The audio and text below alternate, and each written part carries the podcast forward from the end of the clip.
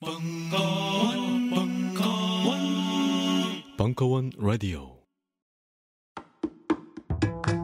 와인을 같이 마신다는 건 누군가를 축하해 줄 일이 있거나 혹은 누군가의 흑심이 있거나 둘 중에 하나예요. 여름이니까 소비뇽 블랑이 좋겠네요. 이런 정도. 이제 소비뇽 블랑은 비싼 와인은 별로 없습니다. 별로 없어. 중요한 것은 소비뇽 빌랑 중에 비싼 게 없다는 겁니다. 주문을 할 때 가본 적이 없어도 시실리의 와인 혹시 있나요? 라고 한마디를 해보는 겁니다. 종류가 많기 때문에 이탈리아 와인은 절대 뽀록날 가능성이 전혀 없다는 거. 이 한마디 정도는만 아시면 될 것 같아요. 많이. 까바로 먼저 시작할까요? 이렇게 딱 하면 어, 어디 갔어도 어디 가서도. 예, 절대 밀리지 않고 절대 밀지 않는 거. 극강의 엑기스 강헌의 와인 야부리 프리미엄 시즌 2 수강 신청은 벙커원 홈페이지에서.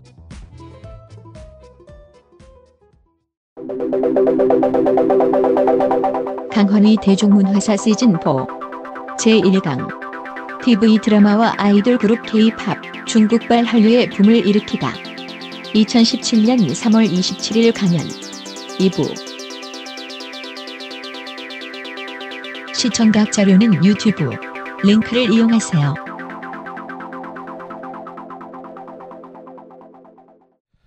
자, 그런 한편으로 90년대에는 이제 92년은 92년에 우리가 지난 시즌 3에서 그 짚어봤듯이 SBS라는 민영 방송국이 개국하면서 이제 지상파 방송이 3사 방송 체제로 바뀌고 이미 보도와 교양에서는 절대 쫓아갈 수 없는 SBS는 철저하게 예능 제작의 전략을 바꿉니다.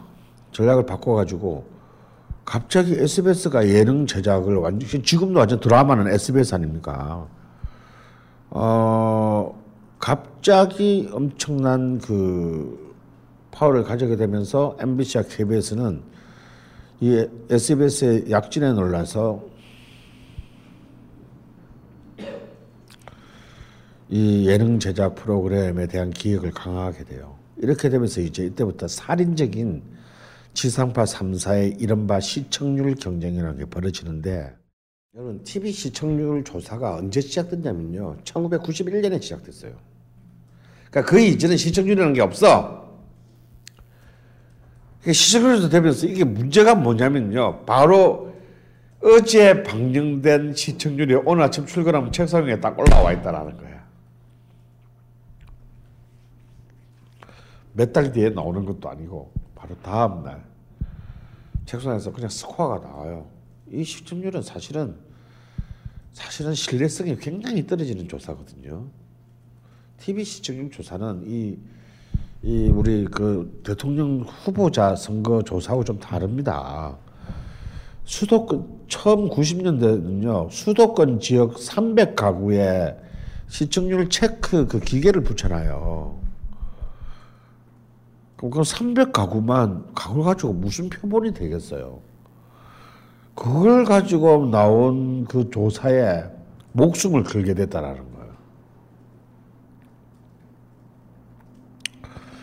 그렇게 되면서 예능 제작은 점점 그 이전 시대는 비교할 수 없을 정도의 이제 물량들을 투입하게 되고 살인적인 스타 확보의 경쟁이 되고 그러면서 이제 지상파 방송의 이 예능 예능 프로그램들은 모든 이 문화 산업의 가장 강력한 마케팅 tool로서 작용하게 돼요. 자, 음악만 하더라도 여러분, 음악은 뭐예요? 청각 예술이잖아요. 물론 80년대 TV 강력한 힘을 갖고 있었죠. 하지만 TV만큼이나 라디오 히트라는 것도 FM을 통한 예를 들어서 좀 이렇게 슈퍼스타들은 TV에 나오고요. 좀 음악성 있는 애들은 라디오에서 이걸 들어요. 그런데 이제 90년대 오게 되면 완전 라디오의 영향력이 음악 산업에서조차도 무너지게 돼요. 그래서 일퇴백나 이런 말이 나오는 거다 이거. 한 번 텔레비에 나가는 게 백 번 라디오에 나가는 것보다 더 영향이 크다. 90년대의 사자성어였습니다. 그래서 이제 이 지, 특히 지상파 방송 그 중에서 TV 예능 제작국의 정말 무소불위의 문화적 권력을 가진 집단으로 부상하는 것이 이 90년대이고 따라서 이런 천민적인 수준의 인식에 머물러 있던 당시 한국 방송사들의 수준에서 이들의 도덕성이 지켜지리라는 것을 기대한다는 것은 어, 박양이 자신의 공약이 뭔지를 정확히 기억하는 걸 기대하는 것보다 훨씬 더 어려운 일이에요. 그래서 이들은 이제 수많은 비리들을 양산하게 됩니다. 그리고 역시 천민적인 영세 자본으로 이루어져 있던 당시의 한국의 프로덕션 시스템에 있어서도 어, 오로지 이들은 그 자신들의 브랜드 파워 이런 브랜드 파워 이미지 철학 이런 것들을 생각하는 집단들이 아니었기 때문에 오로지 성공만 거두고 돈만 벌면 된다라는 이런 천민적인 지에서 한 발짝도 진전하지 못했어요. 그렇기 때문에 어, 정말 정치에서나 적용되는 쿠데타의 논리가 문화에 적용된 문화에 가장 폭력적으로 적용된 시대가 바로 90년대 90년대입니다. 쿠데타의 논리라는 게 뭐냐? 성공하면 모든 것이 정당화된다. 어디 가서 훔쳐왔거나 뺏겼거나 어? 뭐 PD한테 몸을 허락해서 주연을 따냈거나 간에 어쨌거나 성공을 하면 모든 것들이 정당화되는 이런 쿠데타적 논리가 바로 한국의 문화 산업의 모든 전반적인 시장을 지배하게 됩니다. 왜 이때 PD 저기 표, 특히 대중음악 분야에 있어서 표절 파동이 심각했냐? 성공하면 모든 게 정당화되니까 표절을 하시든지 마시든지 음. 그러니까 걸리면 죄송합니다 하면 되는 거고 무리를 일으켜서 죄송합니다 하면 되는 거고 표절인 줄 몰랐습니다 그러면 되는 거고 아 그게 그런 곡이 있었나요? 이러면 되는 거니까 걸리면 재수 없는 거고 그러니까 막 김민 발라드 스타일인 김민종부터 시작해가지고 그냥 룰라 막 이승철 뭐뭐 서태지도 또 연루되고 이런 막 그냥 셀 수 없는 가수들이 마치 표절을 하지 않으면 안 된다는 듯이 일어나대요. 근데 자, 여기서 이제 우리가 대중문화, 문화산업에 있어서 표절이라는 것을 한번 생각해 볼 필요 있어요. 특히 90년대는 이제 지금 수감 중인 소설가 이인하, 실명 유철균, 내 내 고등 내과 후배예요. 내가 데리고 산 적도 있어. 존나게 패가지고 쫓아냈지만 이런 부터가 바로 90년대 내가 누구인지 뭐 어쩌고 하는 자는 누구인가로 또 표절 표절로 이렇게 걸려던 놈이지. 그러니까 이게 음악뿐만 아니라 굉장히 많은 분야에서 표절에 대한 문제가 된대. 왜 하필 90년대 이 표절의 문제가 심화되는가? 뭐 말하기 좋아하는 애들은 뭐 포스트 모더니즘의 혼성 모방인데 이건 다 개소리고요. 사실은 가장 핵심적인 것은 이겁니다. 자본의 논리 앞에서 originality라는 진정성이 아무런 도덕적 가치를 지니지 못하게 되면서부터 일어나는 일이다. 그리고 표절을 해도 성공하면 모든 것이 정당화됩니다.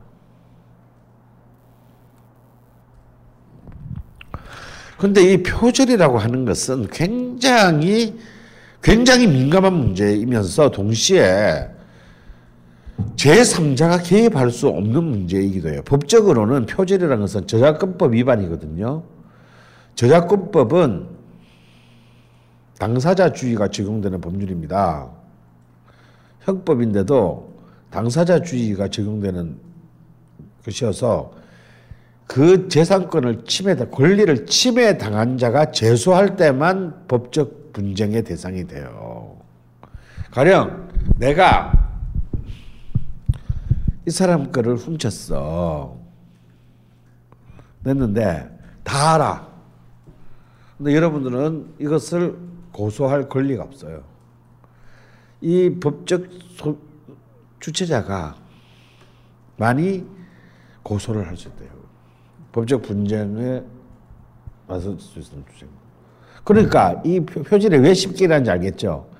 만약에 이 사람이 알았다 하더라도 이 사람하고만 해결하면 돼. 합의 보면 돼. 이 사람이 고소하기 전에 미안해. 내가 솔직히 네곳 가지고 5억 벌었는데 우리 반띵하자. 3억 줄게. 오케이 말이? 그런데 더 큰 문제가 있었어요. 98년까지는 그 당시 98년까지는 한국하고 일본하고 문화산업 협약이 없었습니다. 왜냐하면 한국에서는 일본 대중문화를 절대로 수용할 수 없는 것이 이제 전통적인 이승만 정부 이후의 입장이었고 하물며 그 박정희조차 한일 회담으로 일본의 돈을 받으면서 일본 일본과의 국교를 승인하면서도 박정희조차도 문화는 좀 제발 이것까지 들어오게 되면 우리 나는 한국에서 못 버티니까 문화는 좀 이따 다루는 걸로 합시다. 그래서 그때도 유예시켰어요. 박정희마저도. 그러니까 지금 90년대가 끝나는 데까지 우리는 일본하고 국교를 수립했는데 온갖 산업이 교류하고 있는데 문화만은 민족적 감정을 건드릴 소지가 있다고 해서 일본과 모든 문화에 대한 협약을 맺지 않았어요. 그래서 일본 문화는 한국에 들어올 수도 없고 물론 한국 문화는 일본에 가는 것은 자유야. 일본은 규제를 안 했으니까. 왜 일본은 한국 문화 들어오는데 아무런 관심이 없어 걔들은. 일본 시장은 여러분 세계 문화 산업 시장에 지금 이제 중국 때문에 3위로 밀렸지만 90년대 끝날 때까지 세계 문화 시장의 20% 19%를 차지하고 있는 제2위의 막강한 국가입니다. 일본 놈들은 어떤 놈들이냐면요. 밥 딜러는 평생 최근에 그 오전 전에 한 번 온 거 말고는 한국에 한 번도 안 왔지만 밥 딜러는 음반 낼 때마다 일본은 아무 데를 안 가도 일본만은 꼭 갔어요. 왜? 일본에는 밥 딜러의 밥가락으로 쓴 음반도 밥만 나오면 5만 장씩 팔아주는 시장이 있기 때문이지. 밥 딜러는 일본에 갑니다. 꼭 갑니다. 판에 스판에 나오면 감사합니다 하면서 또, 또 사주셨네요. 한국에는 안 와.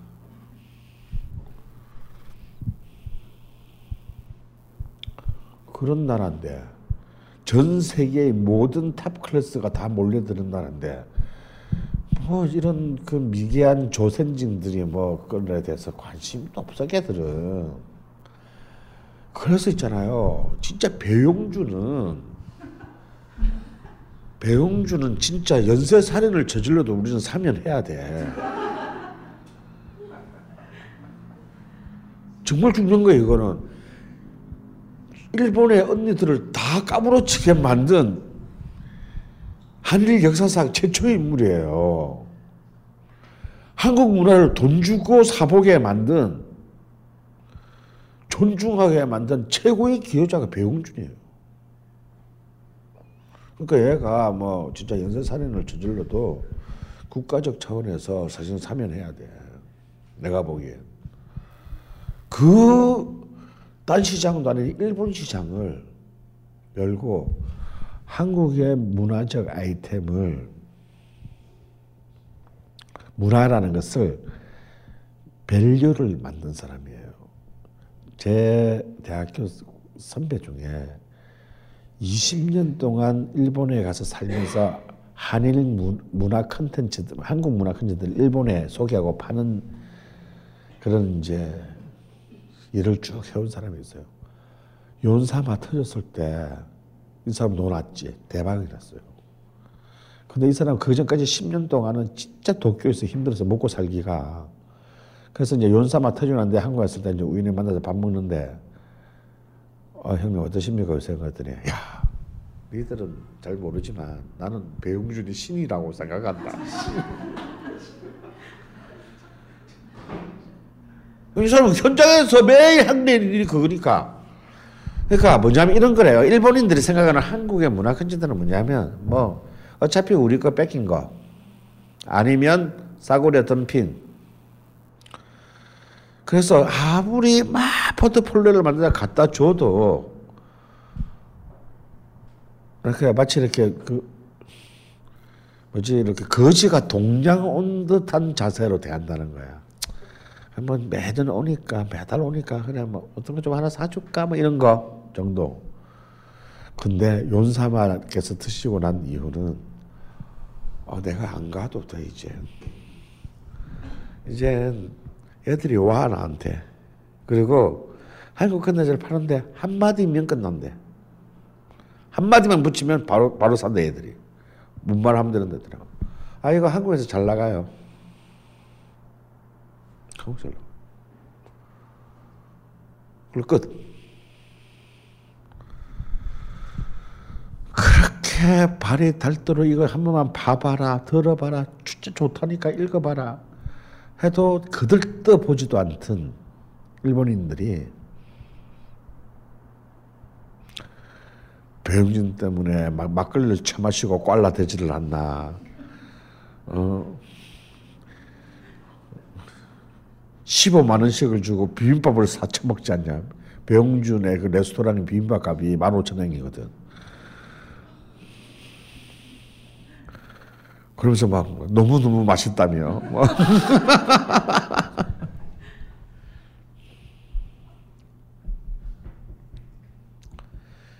근데 이 표절 시비가 나는 것에 제일 90%가 전부 다 바로 그 일본 음악들이었다는 거야.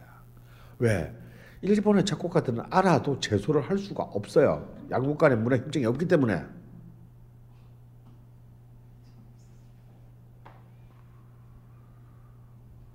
그러니까 이 약점을 노린 거야. 얼마나 저질이냐 이거. 바로 이웃날에 뻔히 소리 뻔히 보이는데. 그러니까 사실은요. 대한민국에서 이 표절한 놈을 법적으로 응징할 길이 없어. 법적으로. 당사자 주의인데 당사자가 없으니. 그걸 노력을 하는 겁니다. 그때 제가 분전이 일어나. 제3자가 개입할 수 있다. 법적으로는 안 되지만 사회적으로는 가능하다. 왜? 이들은 10대에게 한국의 10대에 굉장히 영향을 끼치는 사회적 존재이므로 그들의 사회적 영향력에 가서 책임을 물을 수 있다. 이런 놈들이 도둑질을 해가지고 우리 앞에서 보라듯이 보고 산다면 이놈의 나라가 어떻게 되겠냐. 그래서 우리는 법적 책임은 못 물어도 사회적 책임을 물어, 물어서 이 새끼들을 전부 거지로 만들어야 된다. 활동을 못하게 된다. 그래가지고 내가 막 얘기해가지고 MBC 막 동원해 그래도 삼사 중에서 그나마 좀 그때만 하더라도 그나마 정신문에 있는 게 MBC였어요. 96년도에 제가 MBC에서 표절심의위원회라는 걸 만듭니다. 그래서 15명이 이제 위원을 참여했는데 대부분 나하고 저기 그 서울 예전에 그 저기 뭐야 저 버클리 나온 서울 예전에 박모식 교수 말고는 다 MBC PD들이에요. 차장급 이상 PD들이에요. 라디오, TV. 그래서 내가 왜 MBC 하나만으로 되냐? MBC 하나로 난 충분하다고 봤거든. 왜냐하면 MBC가 만약에 이거 표절이야. 그래서 이거는 법적인 책임을 못 묻지만 적어도 우리 방송사는 도덕적으로 이 곡을 틀지 않겠다. 라고 서른번 하게 하면 되는 거예요. 그럼 그 새끼는 죽어. 왜? 야, MBC가 안 트는 곡을 문제가 있다 표절해서 안 트는 곡을 SBS가 어떻게 틀고 KBS가 어떻게 틀겠어요? 그럼 그 새끼 망하는 거예요. 그래서 그걸 딱 노리고 MBC를 싹 꼬셔가지고 MBC 심의국 안에 표절 심의를 만들 때까지는 성공을 했어요. 그래서 내가 언젠가는 내가 이, 이 비사를 꼭 다큐멘터리로 만들 거예요. 첫 번째 희생자가 필요해. 첫 번째 희생자가. 첫 번째는 너무 거물은 안 돼. H.O.T를 난 사실 보내고 싶었는데 H.O.T를 보내려 했다가는 내가 내가 Blowin' in the Wind 될 판이야. 그래서 그렇다고 너무 무명을 보내봐야 의미가 없잖아. 그래서 내가 딱 잡은 타깃이 주주 클럽이었어요. 근데 주주 클럽에 이제 2집이 70만 장이 팔리고 있었거든. 걔들 고생 많이 한 거 알아요, 나도. 근데 그 개새끼들은 이 집에 열 곡 중에 여섯 곡을 표절했어. 이건 심하지 않냐. 야, 일본 수록곡이 열 곡인데 여섯 곡이 표절곡이야. 그래서 미안하다. 니들 고생은 알지만 니들이 아무래도 첫 번째로 희생이 돼야 된다. 그래서 그 교수랑 간 여섯 곡을 전부 다 자료를 조사해서 빼도 박도 못하게 이제 표절임을 다 증명해놓고 이제 회의를 소집을 했습니다. 그건 뭐 PD들은 다 뭐 이해관계가 엇갈려 있지만 또 이제 방, 음반 제작자협회 회장님도 이제 여기 위원이야. 자기 다 동료의 동료들의 그거잖아. 거기 회사도 메이저 회사예요. 락 레코드라고 대만 자본의 굉장히 3대 메이저 회사 중에 하나고 특히 그 왕 회장님은 굉장히 그 성이 왕치야. 그래서 왕, 왕 회장님은 굉장히 당시 음반을 이렇게 파고 있는데 제가 진짜 바로 집에서 그 전화 받았습니다. 밤길 조심하시라며. 음. 그래서 우리 동네는 가로등이 잘 돼 있어서 괜찮다. 그런데요, 아, 주저 클럽을 한 명 보르는데 내가 진짜 생똥을 샀습니다. 이게 보낼 수 있을 것 같았던데 애들 다 사실상 밤중에는 다 룸살롱에서 만나는 이해관계자들이잖아. 얘들 우리 둘만 제외하면. 그 요들에 가가지고 투표하면 13대 2로 끝날 것 같아. 그래서 이제 그래서 제가 이제 그 그때 그 신해철 제작자이기던 그김 김모식 김모 그 연예 제작자 협회 회장님도 이 마지막 회의 때 이제 엘리베이터 협회 우연히 같이 탔는데 아 강 선생 그이 세계 뭐한 짓은 나쁘지만 어 앞으로 열심히 한다니까 한번 봐줍시다야. 그걸 팔은 안으로 곱게 돼 있는 거예요. 그래서 야 이렇게까지 했는데도 한 명도 못 보내면 이거 무슨 가문의 개망신이냐. 그래서 마지막 날은 이제 그 작곡가 그 주주 클럽의 남자애가 나와서 소명의 그 이제 소명 기회도 다 줬어요 우리는 그러니까 그래서 난 이게 마지막 기회다. 그러니까 걔는 분명히 매니저한테 교육을 받아왔을 거야. 너는 무조건 나가서 헛소리하지 말고 뻘짓하지 말고 그냥 죄송합니다, 죄송합니다. 정말 죽을 죄를 졌습니다. 다시는 안 그러겠습니다. 앞으로 열심히 하겠습니다. 한번 기회를 주십시오. 이 말만 하라고 분명히 교육을 받았을 거예요. 나는 그 바닥을 룰을 뻔히 하니까. 그래서 내가 일부러 자리를 바꿔서 걔 옆 소명하는데 옆에 앉았어. 일부러 옆에. 옆에서 나 성질을 살살 건드리기 시작했지. 아유 씨발 쪽팔려라. 나 같으면 그냥 씨발 한강에서 뛰어내리겠네. 야, 씨발 무슨 뭐 뮤지션 새끼가 어떻게 반을 뺏기냐? 뭐 이런 거 있잖아. 혼자서 중얼중얼거리면서 지옥하는 거. 어? 이런 것도 밥이 넘어가나? 뭐 이런 거. 이 새끼 완전 돌아버린 거야, 그냥.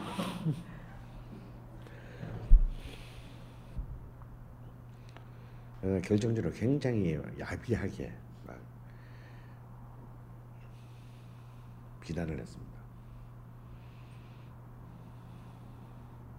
딴 사람들은 안 들리게. 그때 이 자식이 완전히 그냥 그냥 죄송합니다고 했으면 13대로 끝날 것을 뭐 이 특히 저는 알거든요. 막 막 성공한 애들이 실수하는 거. 어, 자기 감정이 통제가 안 돼가지고. 그러니까 저는 그 약점을 아주 야비하게 노린 거야. 막 고생하다 막 성공하면요, 진짜 이 햇살이 나를 위해서 존재하는 것 같고요. 이 우주의 별자리가 자기를 중심으로 돌고 있다는 착각을 하게 됩니다. 모든 사람이 똑같아요. 그래서 그때가 제일 위험한 거예요. 오히려 늘 성공을 거두는 자들이 훨씬 겸손하다. 얘가 그냥 그만 이성을 잃어버려 주시네. 고맙게도. 갑자기 얘가 막, 막 부들부들 떨더니 얘는 진짜 순수한 놈이야 그런 놈이었어. 때가 들문 놈이야. 그 때가 들으니까 나한테 넘어 나 같은 놈한테 넘어가가지고 인생을 망치게 된 거예요. 진짜 진짜 부들부들 떨더니 막 아니 어른 어른들이라는 분들이 어때 이런 이러시면 안 됩니다. 막 뭐 이렇게 나오게 된 거야. 사실은 나한테 한 말인데 소명하라 했더니 잘못했던 얘기는 안 하고 뭐 어른이라는 분들이 이런 식으로 하면 안 되는 거죠. 막 오히려 우리를 훈계하는 식으로 간 게 나는 속잘 됐다. 막 이제 넌 죽었다 이 새끼야. 막. 그러니까 바로 앞에 그 연예 제작자 옆에 회장님이 앉았는데 이게 본래 본래 이 본래 약정하고 다르잖아. 본래 이 하기로 했는데 그래서 이분이 수습을 하시느라고 야, 이 새끼 마, 뭐 그러면 안 되지 마 했는데 문제는 얘 최후의 비극은 자기를 앞에서 지금 차 수습하는 분이 연예 제작자 회장님인 줄 몰랐다는 거야. 얘가 아직 짬밥이 없어가지고. 급기야는 아저씨는 뭐예요? 이렇게 내가 이분도 한성질 하시는 분인데 이런 새끼가 이 새끼가 잘못을 했으면 나왔다고 백 번을 빌어도 모자랄 판에 이 새끼가 말이야. 어? 이 새끼한테 고개 빳빳이 쳐들고 임마 잘났다고 지랄해 이 개새끼가 막 이분이 성질을 도, 돌아주신 거야.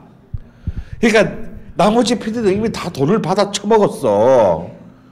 락레코드부터. 근데 드디어 찬성표를 던질 수밖에 없는 역사적 명물이 생겨버린 거지. 던져도 되는 15대 0으로 그래놓고 나중에 얘기하면 돼. 아니 봐줄라 그랬는데 네 애들 어떻게 그렇게 교육시켰냐 이 새끼야. 그렇게까지 하는데 어떻게 임마 안 잘라 미친놈이지 이 새끼가. 내가 노력은 딱 하는데 이게 내가 태어나서 정말 이런 음모를 꾸며서 성공한 내가 처음이, 처음이자 마지막이야. 아 그때 제일 통쾌했어 내 인생에서 내가 정말 뭘 파업정 날 때보다 이때가 더 통쾌했어. 그 다음날 스포츠 신문에 신문에 모든 일면에 막 이따만 통 주주 클럽 MBC 방송 출연 금지 1년 15대 0으로 뭐 표절 판정 뭐 이랬던 거예요. 그걸로 그걸로 주주 클럽은 인사건 솔직히 말해서 끝났습니다. 그걸로 실제로 끝나버렸어요.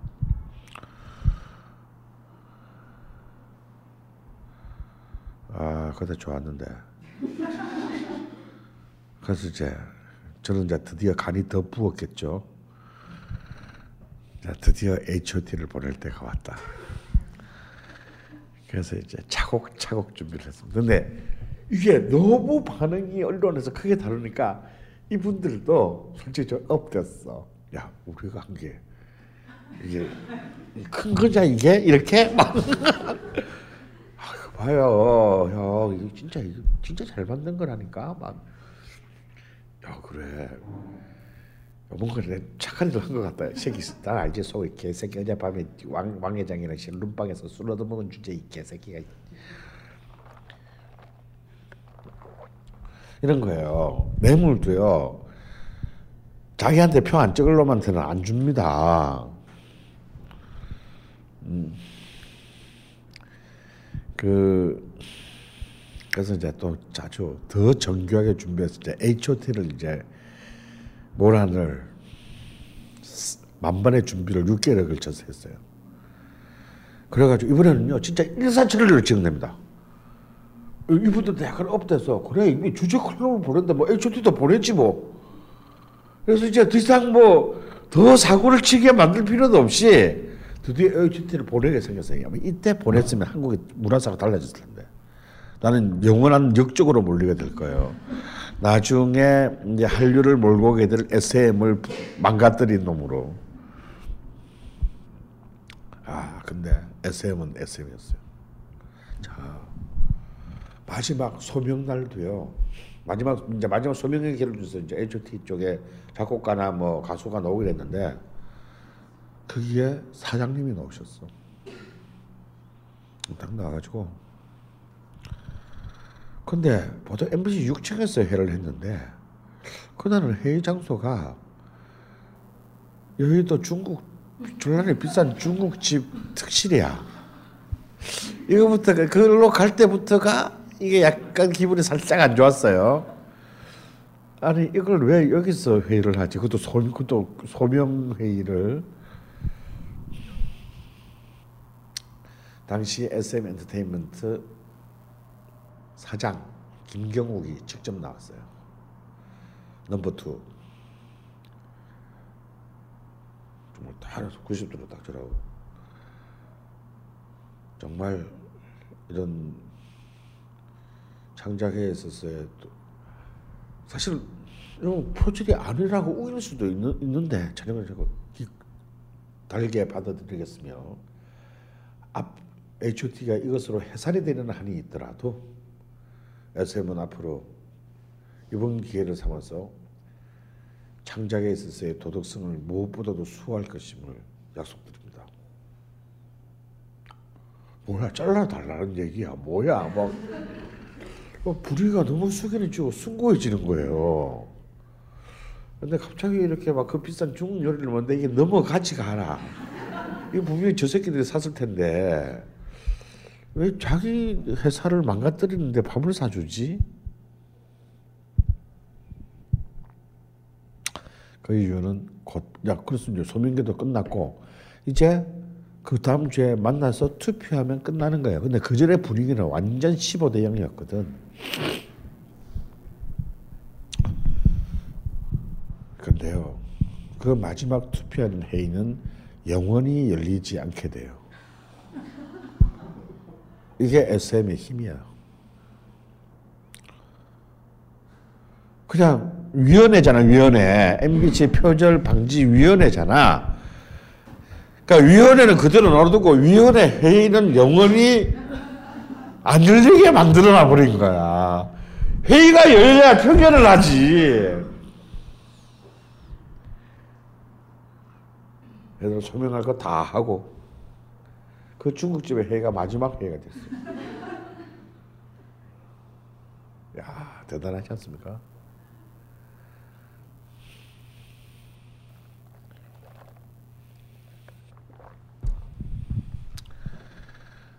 아 그러면서 예능 제작국 PD들을 싹 구삼아 가지고 예능 제작국의 국장, 차장, CP들이 전부 이 여기 위원으로 들어와 있는 자기 동료들한테 이 새끼들 미친 놈들 아니냐? 애초에 버려 우리를 뭘로 먹고 살아라고 정신 차려라 이 새끼야. 해가지고 애들도 그런가 하고 이제 막 맹하게 만들어 놓고 회의는 안 열어 영원히 지금 이 순간까지. 그리고 이제 에필로그 후속 후일담이 있어요. 그러면 한 한두 달 지나고 난 뒤에 내가 당했다는 걸 알게 되지. 야 역시 SM은 세구나.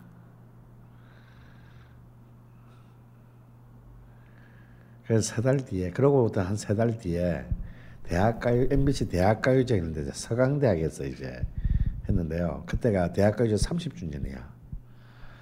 그 대학가요제 1회 대학가요제 사회를 이수만이 봤거든.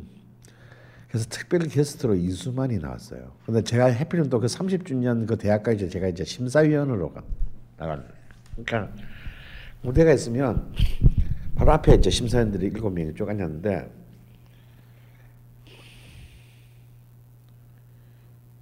내 옆이 내 이쪽 옆이 이적이고 아 이적은 이적은 아니고 하여튼 뭐좀 가수 중에 좀 약간 지적이네 누구 있지? 하여튼 뭐 그런 애 있어 유명한 애 하나 앉고 내가 앉고 아 정은 정은아 아나운서가 앉고 내가 앉고 내 옆에 김수철 배철수 그다음에 그 예능 제작국의 황제 송창희 PD가 이렇게 앉아 있었어요. 내 왼쪽으로는.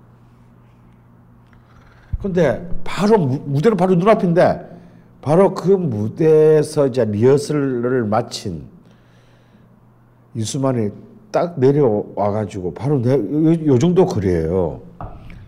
그래서 는 아는 척 하기도 그렇고 좀 그렇잖아 나도 물론 아는 알는 사이긴 하지만 바로 그 사건이 세 달 전에 있었기 때문에 서로 아는 척하기만 한데 이수만 선수가 나를 딱 보더니 정중하게 90도로 절을 딱 하고 딱 하는 거야. 난 내 뒤에 MBC 사장님이 계신 줄 알고. 뒤에 보니까 대학생들밖에 없어. 이거 뭐지? 그랬더니 막 옆에서 막 송창이 막 배철수 형들이 어우씨 막 그건 센데. 야 수만이가 니한테 니한테 절을 하고 간다? 너 뭔 짓을 한 거야? 막. 절이요. 퍽 준대요. 엿 먹으라는 건데요. 그때 그 피식 웃는 그, 그 눈은 씨발 옆으로 째져가지고 아그 피식 저딱 있는 사람들 피식 웃는 그 표정이 아직도 잊혀지지가 않아. 아 그래서 H.O.T를 보는 데는 실패했어요. 어, 결국 이제 이런 표절의 이 파문이라고 하는 것은 파문이라고 하- 표절 파동이라고 하는 것은 간단합니다. 아까 말했지만 창작 뭐 저거 뭐 저작권법이고 시간이 그래 다 소용없고요. 기본적으로 아무리 이것이 대중문화 문화 산업의 영역이지만 창작자로서의 지켜야 될 최소한의 도덕적 기준이 붕괴했다는 것을 의미합니다. 여러분 왜 미국이나 영국에서는 미국의 대중음악에서는 표절 사태가 그렇게 자주 일어나지 않는 걸까요? 물론 미국이나 영국에서도 역사적인 표절 그 저기 어 시비가 한 두 건 있긴 합니다만 거의 없어요. 그건 우리보다 우- 걔들이 훨씬 도덕적이어서가 아닙니다. 그거는 표절에 걸리잖아. 인생이 절단납니다. 정말 지가 번 것의 몇 배를 다 토해내야 돼. 그리고 걔는 영원히 시장에서 아웃이야. 범죄자니까. 절도범이거든. 그래서 하라고 해도 없는 거예요. 그러니까 이것은 사실은 인식과 판결의 부족인데 우리는 안 되면 걸리면 합의법은 되지 뭐. 이런 그 발상을 지금 이 순간에도 그런 것들이 이제 자행되고 있다. 이러한 표절이 가장 극점에 올랐던 것이 바로 이 또한 이 96년, 97년 상황이다라는 겁니다. 그 표절 파문 중에서 가장 극적인 표절 표절 사례.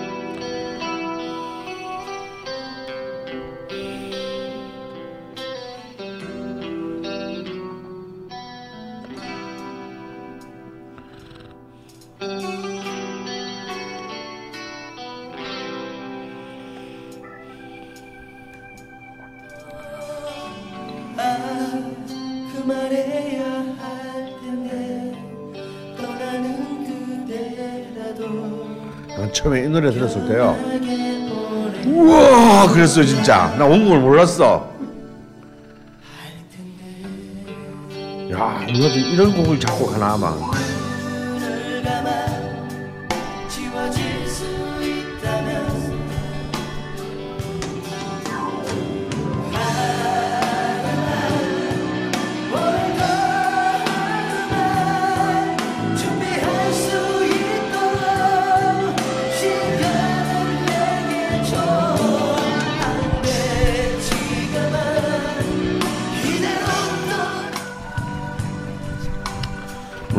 굉장히 한국의 차트에서 뭐 7주간인가 1위를 했던 어마어마한 성공을 거둔 록색지대의 준비 없는 이별인데 이게 바로 일본 최고의 아이돌 그룹 아이돌 밴드인 엑스제팬의 정, 정말 나레이션까지. 아 이거는 이제 통째로 아, 내, 보통 뺏길 때는요 잘 모르는 노래 근데 구석에 숨은 노래 일부의 부분을 갖고 옵니다.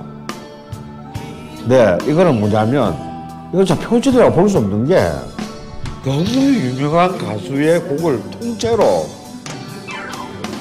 이걸 뭐라고 해야 되지?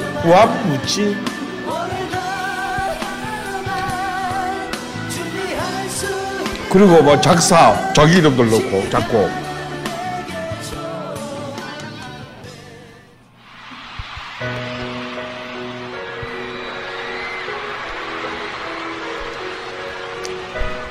태지의 서태지의 T A I J I가 어디서 나온 건지 아시죠?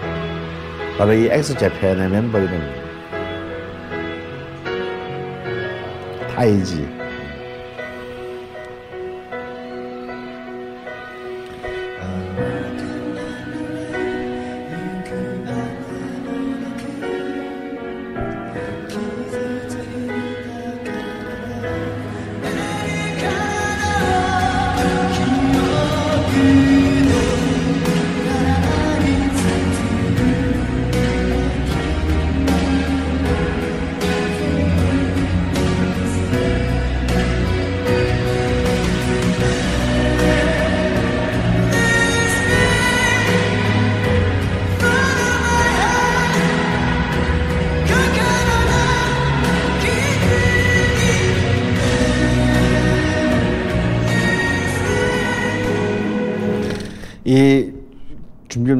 이별의 작사 작곡자 이름은 김범용입니다.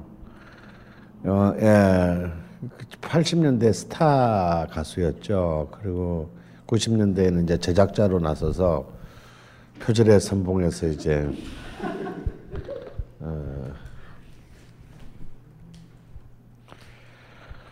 이 95년에서 96년을 넘어는 시점도 굉장히 중요한 사건이죠. 저 개인적으로 저하고도 관련된 사건이 일어난 굉장히 중요한 헌법재판소의 판결이 있습니다. 바로 표현의 자유에 대한 판결이죠. 다시 말해서 대중문화인 한국 대중문화의 대표적인 것이 이제 여러분 출판은 검열하지 않습니다. 사전. 문제가 되면 사후에 기소를 하죠. 검찰이. 그런데 가장 대중적인 영향이 큰 영화와 대중음악은 이것이 대중에게 판매되기 전에 공륜윤리위원회의 심의를 거쳐서 어, 통과되어야만이 시장에 나갈 수가 있습니다. 근데 이것은 강제 조항이고 예외 조항은 없습니다. 근데 이것은 말이 좋아서 심의시 이건 뭐죠? 사실상의 국가 권력에 의한 검열입니다.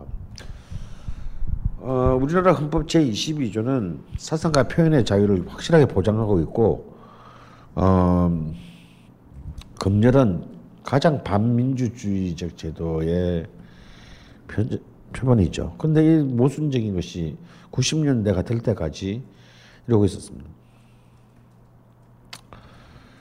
그래서 이제 저 같은 이제 이 독립 영화를 만든 사람들은 당연히 우리는 공인윤리위원회의 심의를 받지 받으면 그게 무슨 독립 영화야. 안 받고 마구 만들어서 마구 틀어버렸습니다. 그래서 우리는 영화법 위반, 공연법 위반으로 이제 늘 기소가 되죠. 그러는 중에 이제는 우리보다 훨씬 유명한 가수 중에서 정태춘 형이 많은 사람들이 아직도 이것을 서태지의 공로로 생각하는 사람들이 많은데 그건 아니고요. 정태춘 형이 88년, 89년에, 92년에 두 장의 음반을 그 아 대한민국과 구이 장마 종로에서라는 두 장의 음반을 그냥 심의를 받지 않고 내버렸습니다. 아 정말 대단한 거죠. 우리는 뭐 양아치들이니까 그럴 수 있는 거고 이분은 슈퍼스타인데 노차사도 검열을 받는데 대단하지 않습니까, 여러분? 노차사도 검열을 받고 그 노, 꽃다지도 검열을 받는데 이 대중음악가 출신인 정태춘은 아 씨발 들어서 난 안 해. 하고 그냥 마구 판을 내버려서 우리랑 같이 기소가 됐습니다. 그래서 이제 우리는 이제 종목은 다르지만 우리는 영화법 이쪽은 음반과 비디오에 관한 법률이지만 병합에서 묶여서 달려졌는데 제일 먼저 제가 3년을 3년을 끌다가 95년 10월 1일에 10월 5일 10월 5일에 헌법재판소에서 역사적인 판결을 합니다. 우리는 아무도 기대 안 하고 우리는 나부터 또 까먹었어. 난 피고인인데도. 음, 그냥 헌법재판소에 강금만 해도 이거는 쾌거다. 음. 근데 호- 그 당시에 헌법재판관이 누군지는 잘 모르겠지만요. 어, 정말 역사적인 명판결을 내려요. 있을 수 없는 판결을 내립니다. 사실 이번에 헌법재판소의 판결도 진짜 기대하기 어려운 판결이죠. 어, 사전심의 공준윤리위원회라는 국가기관에 의한 사전심의는 사실상의 검열이며 표현의 자유를 보장하고 있는 헌법 제22조를 위반했으므로 당연히 피고는 무죄이며 여태껏 그것을 자행해온 공준윤리위원회는 이 시점부터 폐지, 폐쇄한다. 제가 많은 사람들의 밥그릇, 밥줄을 끊었습니다.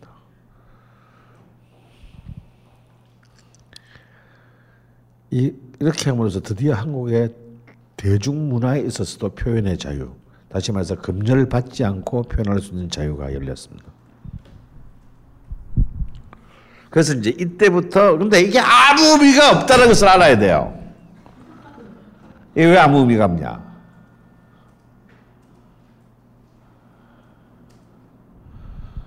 음악은 의미 있었습니다. 음악은 음악은 이제 출판처럼 사후심의로 넘어갔기 때문에 그건 사후심의는 글자 그대로 심의죠. 이제 토- 이거는 의견을 다툴 수 있습니다. 근데 영화는 곤란해요. 왜? 포르노가 있기 때문이다.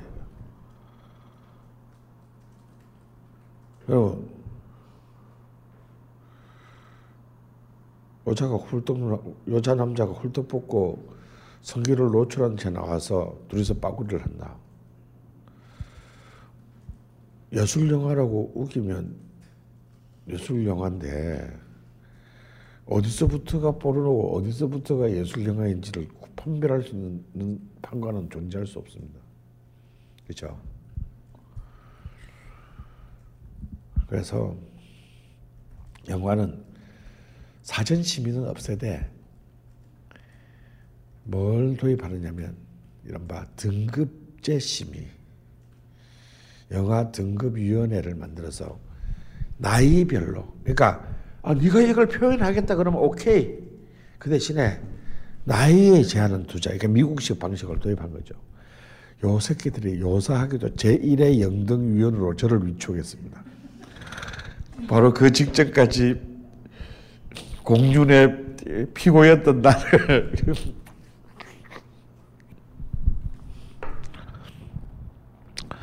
그래서 이건요 굉장한 진전 같지만 진전이 아니에요. 왜냐하면 이것은 권력에 의한 검열을 사실상 자본에 의한 검열로 옮기는 것에 불과합니다. 왜?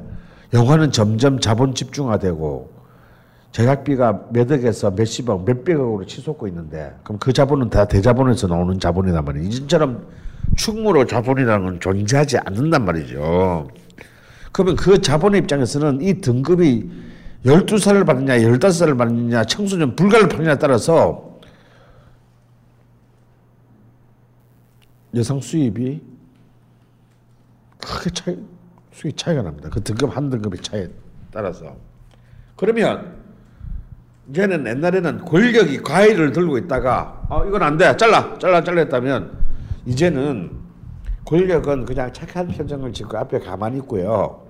그 돈을 댄 영화를 만든 돈을 댄 자본이 감독을 앉혀놓고 감독 손에 가위를 쥐어준 채, 야 이건 15세 걸려, 네 손으로 잘라. 이건 새끼야 청소년 불가해도 이 새끼야 이건 못 넘어가겠다. 잘라 이 새끼야. 그래서 여러분 디렉터스 컷이라 컷이란 말이 왜 나오느냐? 음. 이제 헐리우드는 이미 1960년대에 편집 계약에 있어서 편집 영화의 최종 편집권을 감독이 아니라 투자사인 회사가 가집니다. 어? 그 대신에 이 작품이 성공하고 나면 이에 대한 보상 예, 예술적 피해 보상에 대- 예술적인 그 피해에 대한 정신적 피해에 대한 보상으로 그래 네 마음대로 꼴리대로 편집해서 내세요 하고 director's cut을 출시해 줍니다. 진짜 웃기는 짜장면들 아니냐? 우리나라도 director's cut이 이제 내부자들 director's cut이 나왔죠. 디렉터스 컷이 나온다는 얘기는 뭐냐면 이미 편집권이 자본에 넘어갔다라는 거예요. 여기, 여기서 거부한다? 그러면 감독 해고됩니다.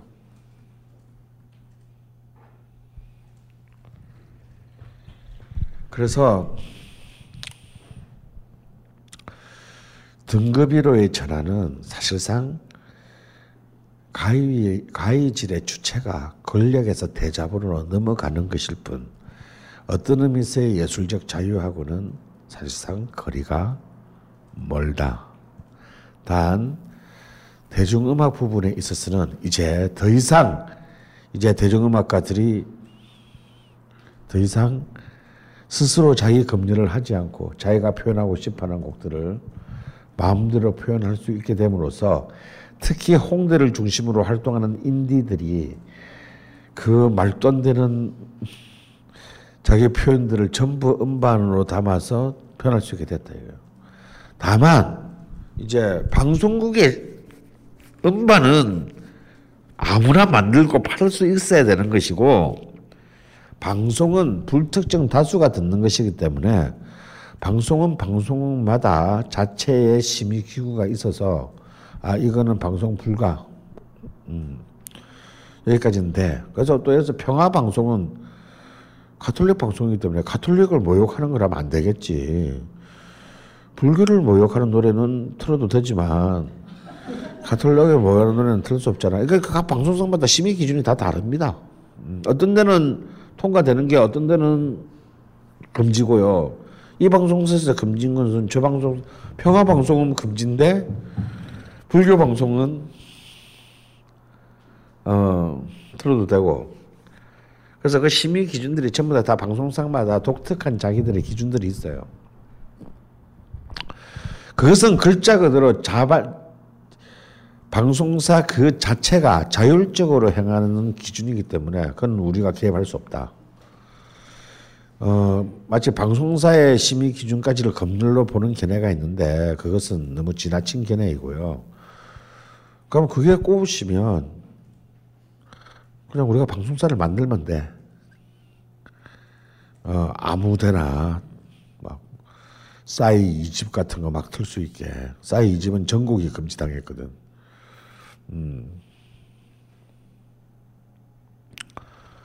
어, 그리고 우리 이제 법원에 기소되면 됩니다.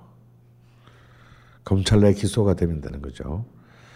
그래서 이제 이런 체제로 그 감으로써 어 이제 일관되게 사랑 사랑 타령 일색이었던 대중음악의 표현들이 이제는 하물며 어 돈 보고 그 저기 그 돈 벌자고 만드는 그런 그 아이돌 그룹의 가사들도 굉장히 파괴적이고 공격적이고 도전적인 그런 가사들이 쉽게 이제 발표될 수 있는 것도 사실은 이제 이 위험 판결로 인한 하나의 그 큰 진전이라고 할 수 있대요. 하지만 바로 이 아이돌 그룹이 아까 제가 이상한 나라 망조의 전조라고 했잖아요.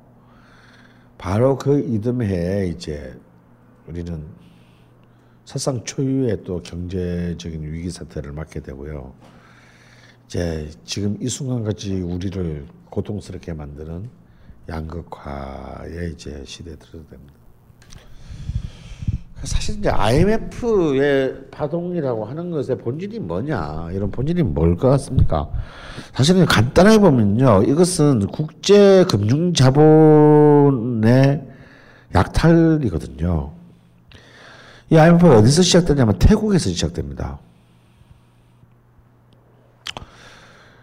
태국의 버블 경기가 무너지면서 태국이 이제 태국이 태국에 이제 막 그 고금리 막 정책을 펴면서 이제 많은 세계 투자자만 왕 몰렸다가 버블로 무너지면서 이 태국이 태국에서 이제 그 세계 국제 그 자본들이 전부 다 순식간에 인출하면서 자본을 이제 회수하면서 태국이 이제 그 지불 불능의 사태에 빠지게 돼요.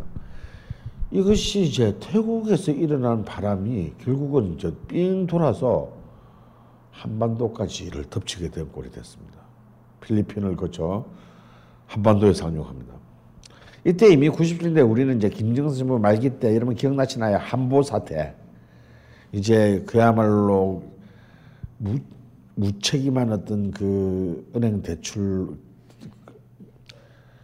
대기업에 대한 은행 대출로 인해서 결국은 이제 회사가 망하고 어, 은행 자체가 이제 부실화되는 이런 상황에서 결국 이거는 이제 사실 한만이라고 불리는 투자 자본 중에서도 사실은 악성 그 투기 자본들의 농간이거든요. 그랬을 때, 자, 민간은 기업, 모든 기업은 자기 기업을 방어해야 되는 방어 체제가 있고, 또 국가는 국가 체제의 방어 체제인데, 사실 대한민국 같은 경우는 관치 금융이다 보니까 이 경계가 사실 좀 애매했습니다. 그러다 보니까 이 김정삼 말기에 가뜩이나 이제 권력 자체가 이제 레임덕에 빠지면서 애매하고 한보가 터졌을 때그 허점을 노리고 사실은 이제 이 약탈적인 한머니들이 그대로 터치는데 한국 정부가 이제 외환을 방어하지 못한 거죠. 그대로 나라가 정말 포탄 한 방 맞지 않고 걸레가 될 수 있다라는 것을 그때 보여줬습니다. 우리의 방어 능 경제적 이 투기 국제적인 투기 자본으로부터의 방어 능력이 얼마나 허술한지 기업들의 방어 능력이 얼마나 엉터리인지 그냥 그저 연일 대마불사만 외치며 우리는 절대 죽지 않을 거라 그런 무슨 씨발 쥐도 점쟁이야 뭐야 그냥 주술만 내깔에다가 허공으로 나- 날아간 대우 그룹부터 시작해가지고 사실 대우 그룹은 여러 가지 면에서 국제 경영학계에서 주목받는 회사거든요. 쉽게 말해서 세계 경영이라는 개념을 처음으로 현실한 인물이 김우중입니다. 대단한 인물이에요. 하지만 이제 그런 그 자금의 안정성, cash flow의 안정성을 이 무너지는 순간 그런 것들은 다 거품이라는 것이 한숨에 정리되었고 국가도 구제하지 못합니다. 지금 같았으면 구해, 구할 수 있었겠지. 뭐 말도 안 되는 대우조선도 뭐시 뭐좀 8조씩을 틀어놓고 있는 판인데. 근데 뭐 리만 브라더스 사태에서 봤듯이 2008년도에 미국도 어쩔 수 없습니다. 어쩌면 포도가 넘어진다는데 어떡할 거야. 국가 기업이 무너지면요, 부- 미국인들 그 지금 포도의 최대 지분은 어딘지 아시죠? 포도 자동차의 최대 지분은 미국 행정부입니다. 그래서 지금 포도 자동차는 어쩔 수 없이 그냥 국영 기업이 됐어요. 그래서 지금 지금 노사 문제 지금 더 큰 문제가 발생했다는 얘기도 있습니다. 어, 이런 그 사실상 정말 어이없는 이제 이른바 모럴 해저들에 의한 파국, 도덕적 해이에 의한 사실 경제적 파국은 이 엘리트들이 모럴 해저들을 했는데 왜 고생은 우리가 해야 되는 거야? 왜 걔들은 왜 아무도 책임 안 지는 거야?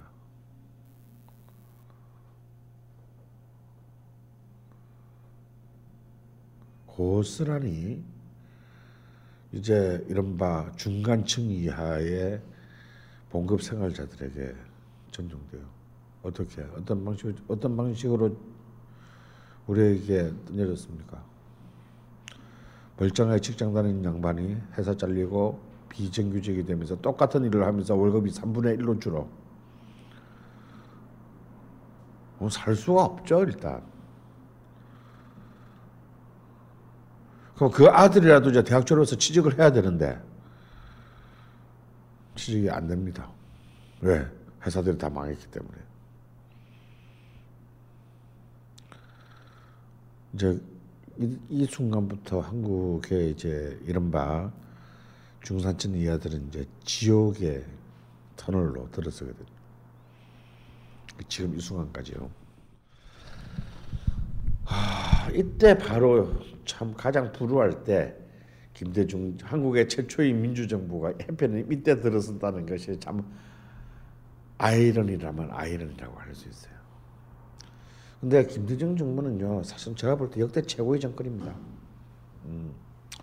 그분 말 선상님 말이 맞았어. 전 준비되시오.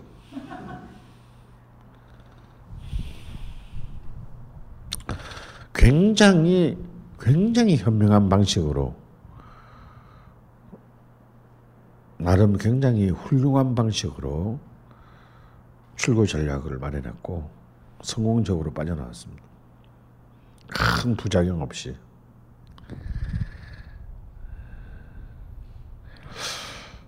그런데 문화산업적 관점에서 보면요, 꼭 그런 것만 아닙니다.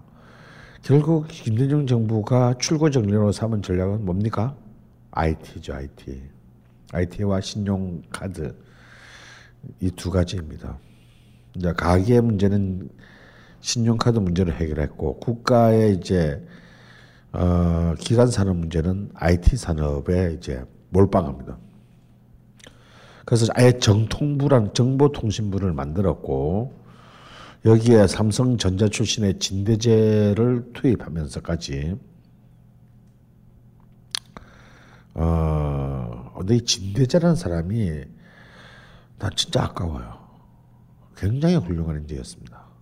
그리고 정말 국가적인 만들고 근데 그 뒤로 노무현 정부 노무현 정부 때 경기도 도지사 선거에서 패배하면서 이제 정치적 생명이 끝나는데 한 사람이 좀 더 역할을 해줄 수 있지 않았나 싶, 싶은데 좀 안타까운 인물 중에 하나예요. 그래서 이제 이 당시에 이제 이른바 그 고용이 막혀버린 이 시장에 IT 비즈니스라는 붐을 일으켜서 젊은 고급 인력들을 그쪽으로 쫙 끌어들이고 이제 인터넷이라는 진짜 화,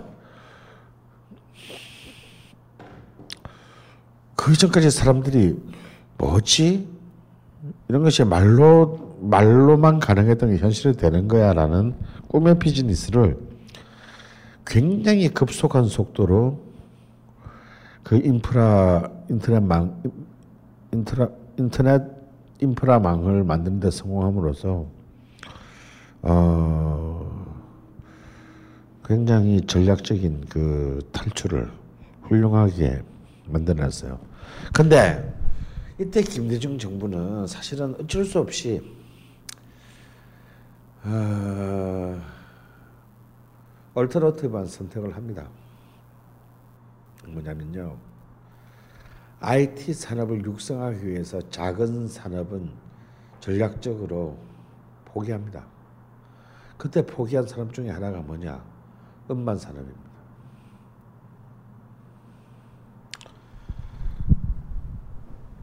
여러분 그, 그 당시 여러분 97년 8년으로 돌아가 보세요.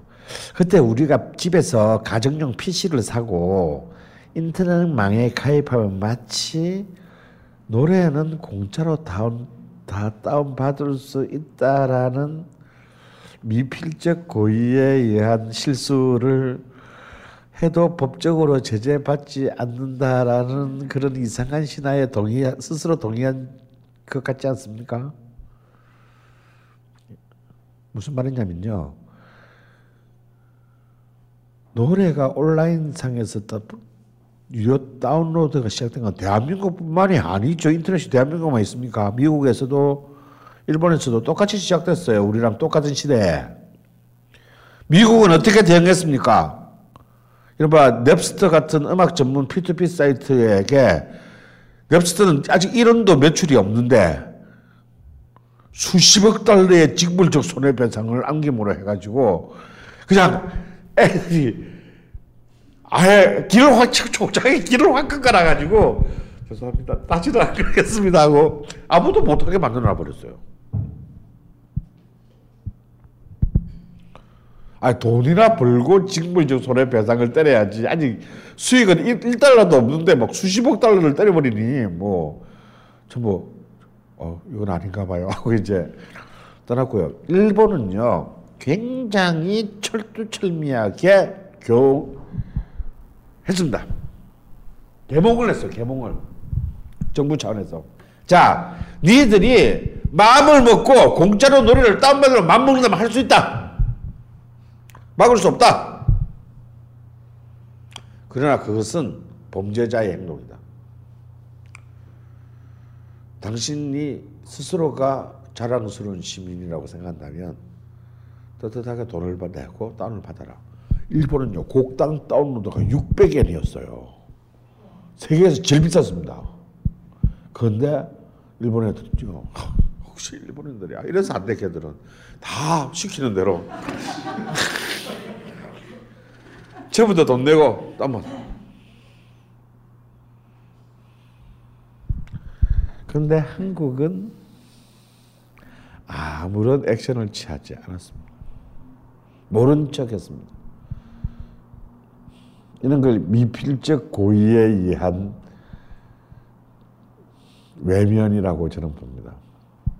그러면 음반 업계라도 나서서 이것을 홍보해야 되는데 제가 그때 1위부터 10위 사이에 그 회사 사장님들을 다본 적이 있어요. 한 명만 빼고 이수만만 빼고.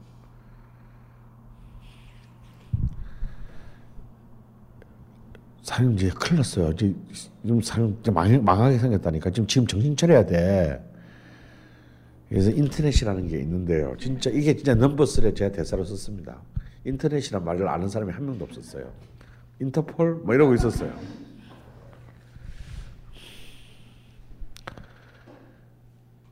아니 내 곡을 뭐 인터폴이 왜 아니 어떻게 갖고서 뭐 쟤들이 받는다면 그게 안 되잖아. 내가 허락을 안 했는데. 근데 야 물론 허락 안 하셨죠. 돈도 안 들어왔고.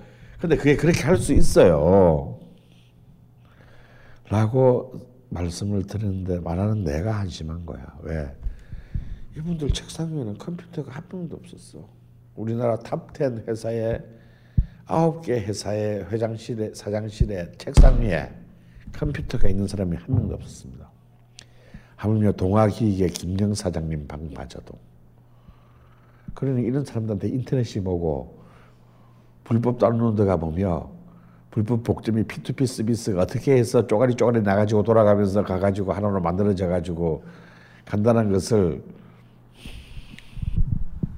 설명할 길이 없죠. 제가 아직도 기억나는 건 한국 음반 산업을 이끌어온 최고의 메이저가 지구 레코드지 않습니까? 60년대 이미자, 남진, 신중현, 어, 80년대 조용필을 거쳐 90년대 김종석, 뭐 이선희에 이르기까지 그 임정수 회장님 방에 딱 들어갔는데 아, 영원히 잊지 못할 거예요. 그 책상 위에 컴퓨터 대신에 뭐가 있냐면 이따만한 주판이 있는 거야 주판 지금 21세기가 내일 모레인데. 주판도 이런 작은 주판이 아니야 막 이만해 알도 이만하고 한 50년 쓴것 같아요 막. 그리고 그 앞에는 전표. 손으로 쓴 전표가 이만큼 있고. 주판 내가 이걸 보면서 이 회사가 제일 먼저 망한다 제일 먼저 망했습니다.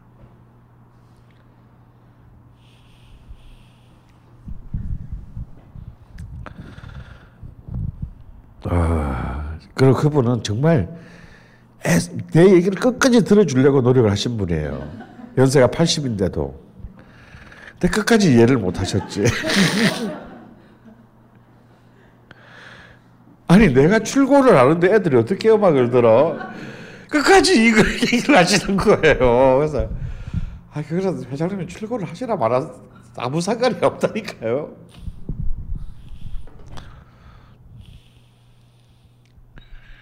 어,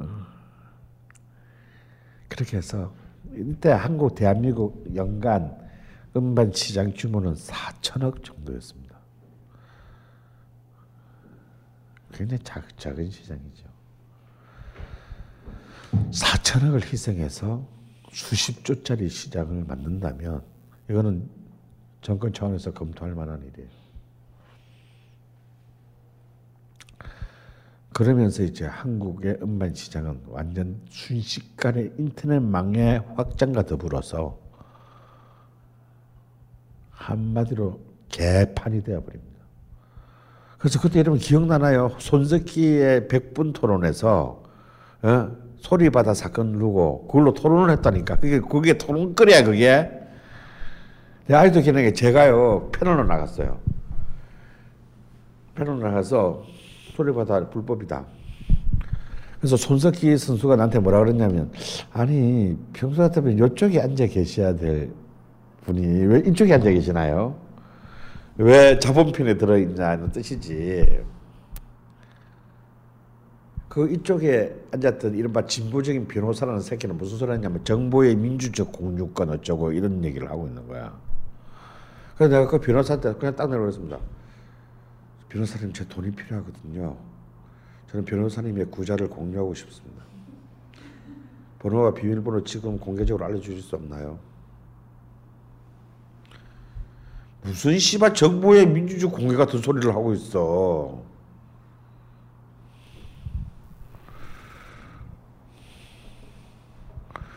아니 그런 걸로 한국 대한민국의 대표적인 토론 프로에서 이걸 토론을 해야 되는 거냐 말이야. 그때 벅스 가입 가입자가 1,200만 명이었어요. 3개월 만에. 제가 그랬습니다. 제가 제, 제가 마지막으로 어떻게 정했냐면 예. 이 음악이라는 재화를 우리가 돈을 지불해주고 공짜로 공유할 수 있습니다. 국가가 이 예술가들을 먹여 살려준다면. 그래서 벅스 1200만 명이 1200만 가입자들이 사회주의 혁명을 통해서 이 나라를 사회주의화 시키고 그 사회주의 정부가 예술가들을 먹여 살려주고 예술가들의 작품을 우리가 공짜로 나눈다면 나는 기꺼이 거기에 동의하겠다. 근데 지 재산은 지 사유 재산은 지키고 싶어 하면서 남의 노래는 공짜로 듣겠다. 그거는 범죄다. 절도이고. 이런 걸 TV에 나가서 얘기해야 되는 이런 걸 TV에 나가서 얘기해야 되는 내용이에요, 이게. 그런 걸 백분 토론에서 다룰 정도로 다루었을 정도로 우리는 굉장히 어이없는 인식들을 하고 있었던 겁니다. IT라는 환상에 취해서. 그래서 음반 산업은 그 순간 괴멸합니다. 아니 쉽게 공짜로 살 수 들을 수 있는데 왜 어렵게 돈 내고 사야 되는 거야? 본래 이 공짜라고 하는 것은 돈을 내면 쉽게 살 수 있는데 공짜는 공짜로 들을 수 있지만 우리가 돈 내는 이유는 공짜로 들을 수는 있는데 들으려면 굉장히 힘들게 너무 많은 시간과 노력을 해야 공짜로 들을 수 있으니까 이 더러운 씨발 돈 내고 들으려고 듣는 거지. 근데 오히려 공짜로 듣는 건 너무 쉽고 돈을 내고 사는 게 더 어렵고 귀찮은 일이라면 우리 미친 새끼가 돈을 내겠냐? 이렇게 함으로써 불법 다운로드 그때는 망의 망의 속도가 느렸기 때문에 영화는 타격을 받지 않았어요. 왜냐면 영화 한 편 다운로드 받으려면 초기에는 막 2박 3일 걸렸기 때문에 영화 산업의 타격은 굉장히 덜했습니다. 또 받아놔도 당시 도스 시절이라 이걸 어- 이걸 어떻게 저장을 해야 되는지도 이게 만만치 않아가지고 저장 용량비가 이 영화 티켓보다 더 비쌌기 때문에 영화는 타격을 크게 입지 않았어요. 근데 이 불법 다운로드로 갈리고 여기서 김대중님은 또 더 희한한 전략적 선택을 하는데 IT를 살리려다 보니까 유관된 게임 등등등을 하다 보니까 아 영화까지는 살려야 되겠다는 생각을 합니다. 그래서 무려 그 없는 시대에 5천억이 넘는 예산을 한국 영화 투자 자본의 정부가 직접적으로 개입합니다. 뭔 얘기냐. 민간 매칭으로 영화 제작, 영화 투자 자금을 펀드를 만들어요. 민간에서. 자, 내가 250억 될 테니까요. 정부도 250억 주세요. 그럼 500억짜리가 되잖아. 그럼 이게 이익이 날 수도 있고 손실이 날 수도 있잖아요. 그럼 손실 나는 거는 정부분부터 까. 그럼 민간 돈 250억이 최대한 보호받겠죠. 이것은 사실 산업에 대한 공공기관의 개입을 방지하는 WTO 협정 위반입니다. 국가가 인위적으로 산업에 개입해서는 안 된다는 게 WTO 입장이거든요. 하지만 김대중 정부는 WTO 협정을 어겨가면서까지 굉장히 창조적인 방식으로 한국 영화를 극적으로 성공시키는데 기여했습니다. 이것도 Dynamic Korea가 아니면 불가능한 얘기예요. 그 전까지 한국 영화는요, 90년대 중반까지 제가 영화판에서 있어봐서 잘 알지 않습니까? 한국 영화는 임권택이 찍거나 내가 만드나 해외 마켓에 가면 다 만불이에요. 임금택 영화도 만불. 떨이, 떨이 상품이야. 아, 보지도 않아, 내용을. 그냥 뭣도 막.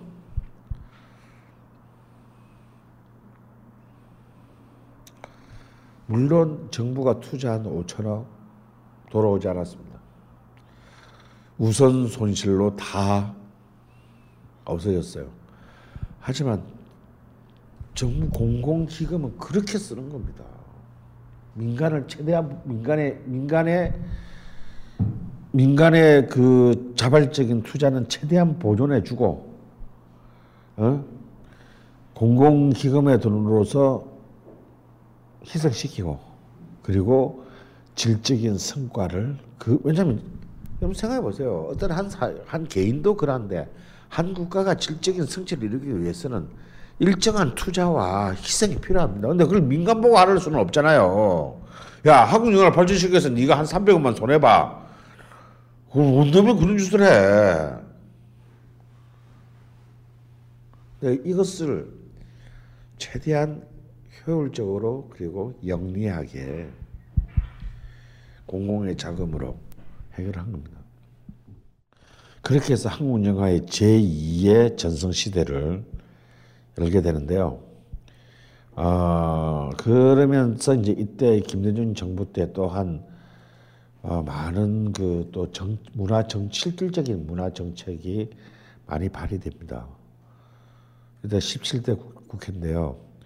바로 라이브 클럽의 합법화가 바로 또 이 1999년도에 드디어 법을 통과하면서 이제 참 20세기가 다 가는 마지막 해야 드디어 우리나라도 라이브 클럽이 합법적으로 영업을 할 수 있게 되었다라는 거.